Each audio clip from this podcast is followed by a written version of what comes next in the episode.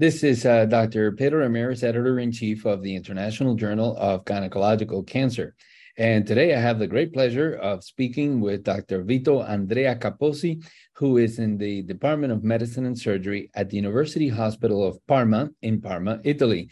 And the topic of this discussion is the long term survival outcomes in high risk endometrial cancer patients undergoing sentinel lymph node biopsy alone versus lymphadenectomy. Um, Vito, welcome to the uh, podcast, and thank you once again for accepting our invitation to uh, discuss this topic and, and this paper as well. Good morning, Dr. Ramirez. It's a great honor to be here today. I am very proud that our study has been selected as a podcast for the International Journal of Gynecological Cancer. So, uh, thank you. Of course, no, it's a it's a pleasure, and of course, obviously, this is an important topic because as uh, as we know, you know certainly there there are many who feel that uh, sentinel lymph node uh, mapping alone is uh, completely appropriate for um, all uh, grades and, and all histologies of endometrial cancer.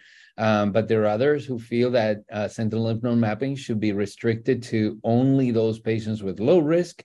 Um, and I think that this adds to um, you know, the, the conversation and the discussion regarding what are the survival outcomes in this particularly high risk endometrial cancer population when doing just sentinel lymph node versus uh, lymphadenectomy. So I wanted to just start by, you know, certainly uh, whether you consider it safe to perform sentinel lymph node alone versus a full lymphadenectomy. Um, what did you hope to to look into with this study? Uh, this concern was the reason why we conducted our study. Uh, we want to observe whether sentinel lymph node alone was safe compared with the lymphadenectomy in high-risk endometrial cancer. So uh, our study is a retrospective observational study that showed that sentinel lymph node alone uh, had almost halved estimated blood loss and lower complication rate with no significant difference in overall survival and disease-free survival compared to patients undergoing systematic lymphadenectomy. Besides, to be sure uh, of the oncological safety of the sentinel lymph node alone, in this subset of patients, we decided to analyze a long observation period we know that the uh, higher risk of recurrence occurs in the first 24 months after treatment. Therefore, we analyzed patients from 2007 to December 2019 with the median follow-up period of 31 months. Um, Therefore, with this study, we would like to convey more confidence in sentinel lymph node alone in high-risk endometrial cancer patients our retrospective observational studies suggest that sentinel lymph node alone is oncologically safe. Uh, nevertheless, our investigation is not a non-inferiority randomized clinical trial, so we will confidently wait until uh, 2027 for the result of the ALICE trial before recommending the sentinel lymph node alone in high-risk endometrial cancer patients. Yeah, and, and we'll talk about the Alice trial in uh, in a little bit. I want to ask you about that as well. Um, but can you just kind of go over for our audience, like what did we have in terms of previous research? And and I know that obviously here you're focusing on long term uh, uh, oncologic outcomes, but there was a study by uh, Pam Soliman from uh, my former institution at MD Anderson, uh, and then another study, the SENTOR study. What what did we learn from those studies? Yes. In recent years, many authors have investigated the feasibility and especially the sensitivity of the sentinel lymph node mapping in high-risk patients. Therefore, they included patients with high-risk endometrial cancer and performed both sentinel lymph node mapping and systematic lymphadenectomy. Uh, in 2017, Soliman prospectively uh, analyzed 101 patients with high risk endometrial cancer who underwent sentinel lymph node followed by pelvic and aortic lymphadenectomy. The aim of their study was different from ours. Soliman et al. wanted to identify the sensitivity, false negative rate, false negative predictive value of the sentinel lymph node versus the complete pelvic and para-aortic lymphadenectomy the authors find that the sentinel lymph node sensitivity uh, was of 95% with the false negative rate of 5%. Thus, the authors concluded that the sentinel lymph node biopsy plus site-specific lymphadenectomy was a reasonable alternative to the complete lymphadenectomy in high-risk endometrial cancer uh, uh, patients. In line with these authors, uh, the SHREC trial and also the study uh, reported a similar re result. Uh, Cusimano showed the sentinel lymph node sensitivity of 96% and the false negative rate of 4%. In the SENTOR study, uh, we can uh, read that the 26% uh, of nodal metastases had been identified by the sentinel lymph node mapping alone, either by ultrastaging or by identification of the sentinel lymph node in abnormal location outside the boundaries of the lymphadenectomy. This finding even suggests a possible advantage of the sentinel lymph node over uh, systematic lymphadenectomy. But the aim of this study was uh, were different from our study. Very well. So then um, let us get to the primary objective of your study.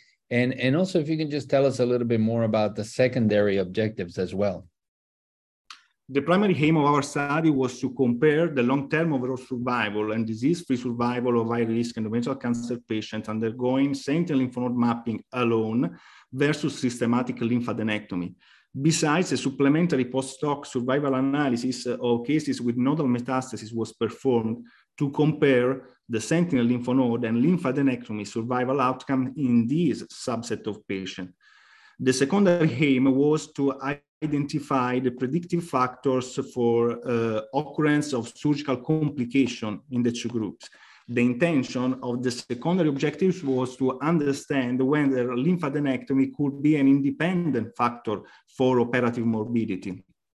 In our study, the lymphadenectomy group showed more severe complication according to the Clavien-Dindo classification. However, the uh, complication rate uh, that was higher in the lymphadenectomy group uh, was not significantly. So the only the, uh, the um, only the BMI was an independent factor predicting surgical complication in both univariate and multivariate analysis in our study with a p less than 0.001. So now let's talk a little bit about the, in order to answer obviously those primary objectives, uh, what, what were your inclusion criteria specifically?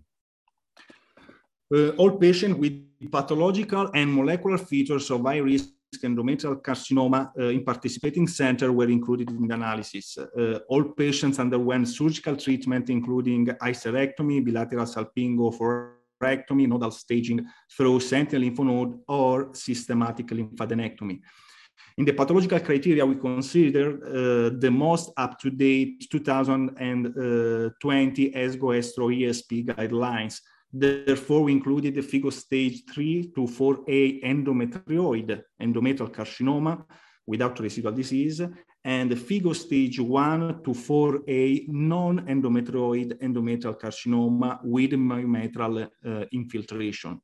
Uh, beside patients whose mutational status was no were added to the analysis. Those patient FIGO stage 1 to 4A with endometrioid endometrial cancer and abnormal P53 with myometrial filtration uh, were also included uh, in the analysis. Excellent. So what what do you think are the uh, the most important findings of your study? What are some of the highlights? Tell us about the results. Regarding the primary aim, our study showed no significant difference in overall survival and disease-free survival among high-risk endometrial cancer patients undergoing sentinel lymph node mapping alone compared with systematic lymphadenectomy. Our study showed that the um, sentinel lymph node group had 91.3% versus 92.6% in the lymphadenectomy group regarding overall survival. And uh, considering disease-free survival, we find in the sentinel lymph node group the 85.2% versus 82.8% in uh, the lymphadenectomy group. Furthermore, as expected, tumor grade and patient's age were both independent risk factors for cancer-related death with a p.013. Finally, the FIGO stage was independently associated with the risk of recurrence. Hmm. On the other hand, for the secondary objective, the body mass index was the only independent risk factor for uh, surgical complication. Excellent. So you specifically talked about the um, the higher stages, and you you looked at uh, three C ones and three C twos. Uh, what did you find in that population?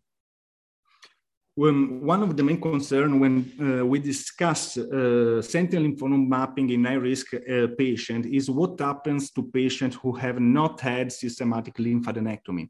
Is sentinel lymph node sufficient to recommend adjuvant treatment? Is it really necessary to remove all the node to ensure a survival gain for these patients? For this reason, we perform a post-hoc subgroup analysis, including only the 121 patients with pelvic or aortic nodal metastasis. Five, one, um, 51 patients were in the sentinel lymph node group and 70 patients belonged to the lymphadenectomy group. In these patients, neither overall survival nor disease-free survival were different among the two groups. And now, Vito, one, one of the things that it's always of concern uh, for those who um, don't perform a full lymphadenectomy is that they're going to get recurrences right at the lymph node uh, basins, so in the pelvic and the periaortic. In, in terms of recurrences, did you see any difference in terms of isolated nodal recurrence between the two groups? No statistical difference in nodal metastasis was found in our study between the two groups. However, the sentinel lymph node group showed a 3.5% of nodal recurrence compared with 8.2% of nodal recurrence, in the lymphadenectomy group with a P uh, of uh, 0.09. Uh, mm, this not significantly different rate of nodal recurrence may be due to the exclusion of patients with the suspicious node from the sentinel lymph node group because of uh, we uh, applied the Abu-Rustum uh, algorithm. Uh, furthermore, a higher rate of advanced FIGO stage uh, was found in the lymphadenectomy group in our population. Anyway, no, no statistical difference in nodal recurrence was reported between the two study groups. Great, and, you did just mention uh, applying the uh, the algorithm from Memorial Sloan Kettering. Uh, so one of the questions that came up regarding that was, why did you exclude patients with unilateral uh, sentinel lymph node failure undergoing sign-specific lymphadenectomy? Um, some would say that excluding these patients potentially that potentially have failure of sentinel lymph node mapping because of positive nodes, this might have biased the outcomes. What are your thoughts? Uh, to evaluate exclusively the effect of the sentinel lymph node biopsy on survival, we decided to exclude patients who underwent site-specific lymphadenectomy. In this way, we excluded patients who had performed both sentinel lymph node mapping and lymphadenectomy. Of course, this aspect is a limitation of our study. In addition, this patient selection led to an imbalance between the two groups, as specified before, the, uh, the lymphadenectomy group showed a more advanced FIGO stage than the sentinel lymph node group. However, if our study doesn't report a significant difference in overall survival and disease-free survival, we can expect that the complete application of the sentinel lymph node algorithm with the site-specific lymphadenectomy in case of sentinel lymph node failure should confirm or even improve our results. Yep. And, Vito, one of the things that is always of concern for um, you know when evaluating particularly long-term oncologic outcomes is you know changes in the patterns of therapy. Um, and in this study, sentinel lymph node mapping, you know, certainly, I believe it was back in 2016 when uh, when you started uh, collecting, um, and you know, it's basically could potentially be comparing different groups of the principles of adjuvant therapy, indications for adjuvant therapy. Um, what what are what are your thoughts as it pertains to that? The SENTI-ENDO study showed that the adoption of the sentinel lymph node biopsy with ultrastaging uh, leads to a potential upgrading of otherwise low risk endometrial cancer in almost 10 to 15 percent of cases. As a consequence, uh, thanks to the lymph, sentinel lymph node uh, adoption, a higher number of patients may have been considered eligible for adjuvant treatment after 2016. Uh, however, this potential effect was not observed in our population since the um, distribution of, adjust, uh, of adjuvant treatment was comparable between the two groups. Uh, moreover, this aspect may have been masked by the more advanced FIGO stage uh, that um, we have found in the, um, in the lymphadenectomy, in the lymphadenectomy group. Uh, anyway, regarding adjuvant treatment uh, change during the study, the study period, uh, in 2018, the PORTEC 3 gave support to the adoption of the chemotherapy plus radiotherapy versus radiotherapy alone in high risk endometrial cancer in stage 3 P patients. Uh, before the PORTEC 3 publication, the standard adjuvant treatment in high-risk patients was external radiotherapy alone, while chemotherapy alone was considered beneficial for delaying distant uh, metastasis. Uh, however, the most relevant change in adjuvant treatment took place after the molecular classification uh, was uh, introduced. The molecular classification completely redefined adjuvant treatment, uh, previous based on pathological features only. Nevertheless, it was officially implemented in the ESGO guidelines in 2020. So the molecular classification didn't impact adjuvant treatment indication in our population because our study period start from 2007 uh, to 2019. Excellent. So I wanted to um, turn to the point of BMI. Um, because obviously in, in patients of high BMI, it would be so advantageous to just do a sentinel lymph node mapping. So you found BMI was a significant risk factor for complications. Um, tell us a little bit more about that. And also, did you find that BMI was also a factor that determined detection rates? In our study, seven complications occurred in the sentinel lymph node group and 13 in the lymphadenectomy group. BMI was, uh, as specified before, the only uh, independent uh, um, factor for surgical complication. Uh, as widely described in the literature, obesity was uh, um, may compromise the surgical field and the safe dissection.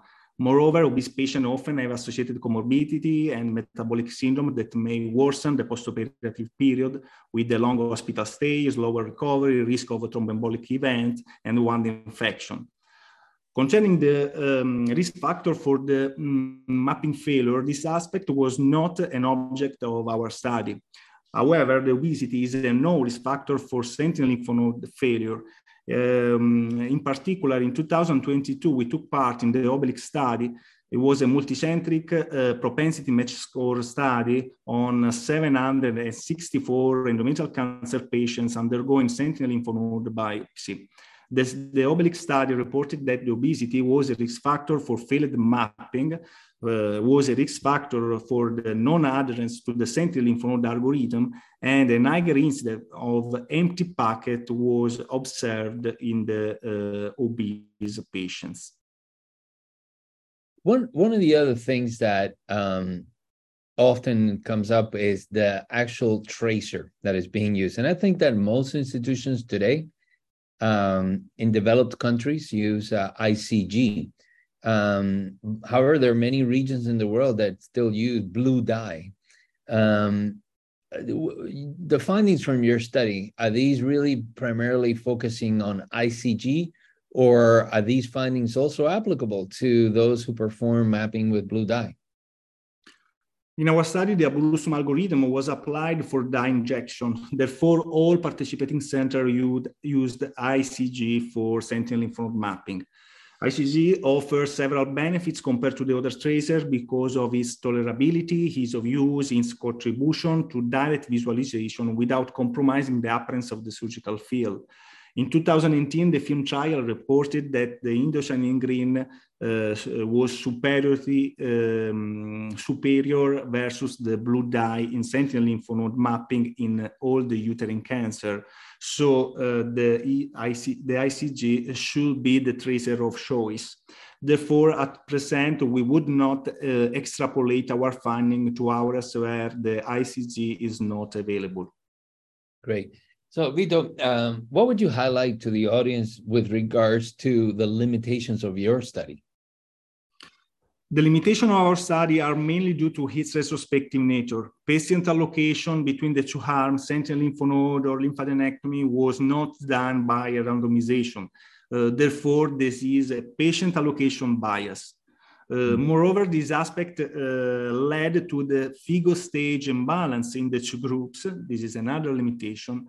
Mm. And in addition, the exclusion of patients with sentinel lymph node failure with the site-specific lymphadenectomy may have limited the oncological efficacy of the sentinel lymph node group. Uh, however, we tried to curb this limitation by performing the post-hoc analysis of patients with nodal metastasis, and we considered a long follow-up period. Great.